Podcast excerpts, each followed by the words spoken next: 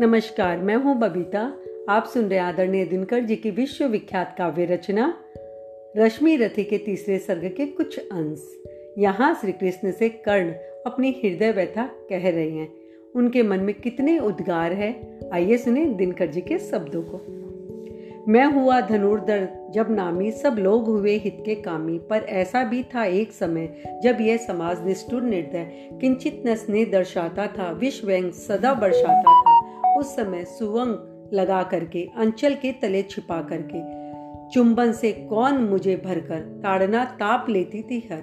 राधा को छोड़, बजू किसको? जननी है वही, तजू किसको? हे कृष्ण, जरा यह भी सुनिए। सच है कि झूठ मन में गुनिए। धूलों में था, मैं पड़ा हुआ। किसका स्नेह पा, बड़ा हुआ।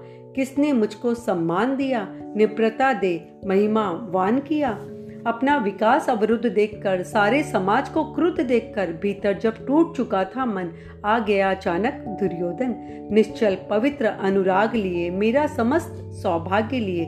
कुंती ने केवल जन्म दिया, राधा ने माँ का कर्म किया, पर कहते जिसे असल जीवन देने आया वह दुर्योधन। वह नहीं भिन्न माता से, बढ़कर सहोदर भ्राता से। राजा रंग से बना करके, यशमान मुकुट पहना करके, बाहों पर मुझक उठाकर, सामने जगत के ला करके। कर्तव्य क्या क्या न उसने किया, मुझको नव जन्म उसने दिया। है ऋणी कर्ण का रोम रोम, जानते सत्य यह सूर्य सोम। तन, मन, धन, दुर्योधन का यह जीवन दुर्योधन का। सुरपुरु से भी मुख मोड़ूँगा, केशव, मैं कभी न उसे छोड़ूँगा। सच है मेरी है आस उसे, मुझ पर अटूट विश्वास उसे।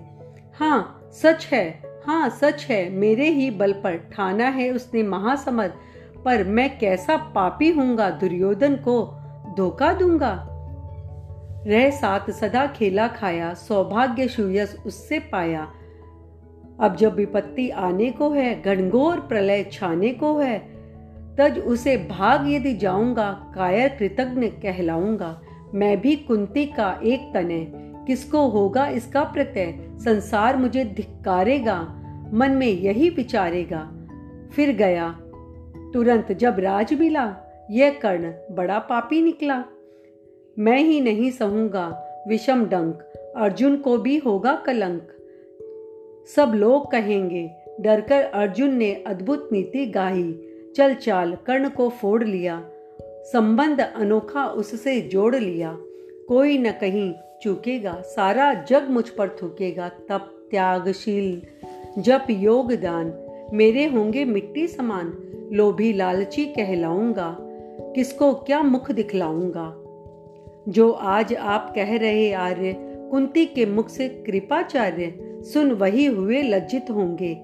हम क्यों रण को सज्जित होते? मिलता न कर्ण दुर्योधन को पांडव न कभी जाते बन को, लेकिन नौका तट छोड़ चली। कुछ पता नहीं किस और चली। यह बीच नदी की धार है सूझता न कुल किनार है। ले लील भले, यह धार मुझे, लौटना नहीं अब, स्वीकार मुझे।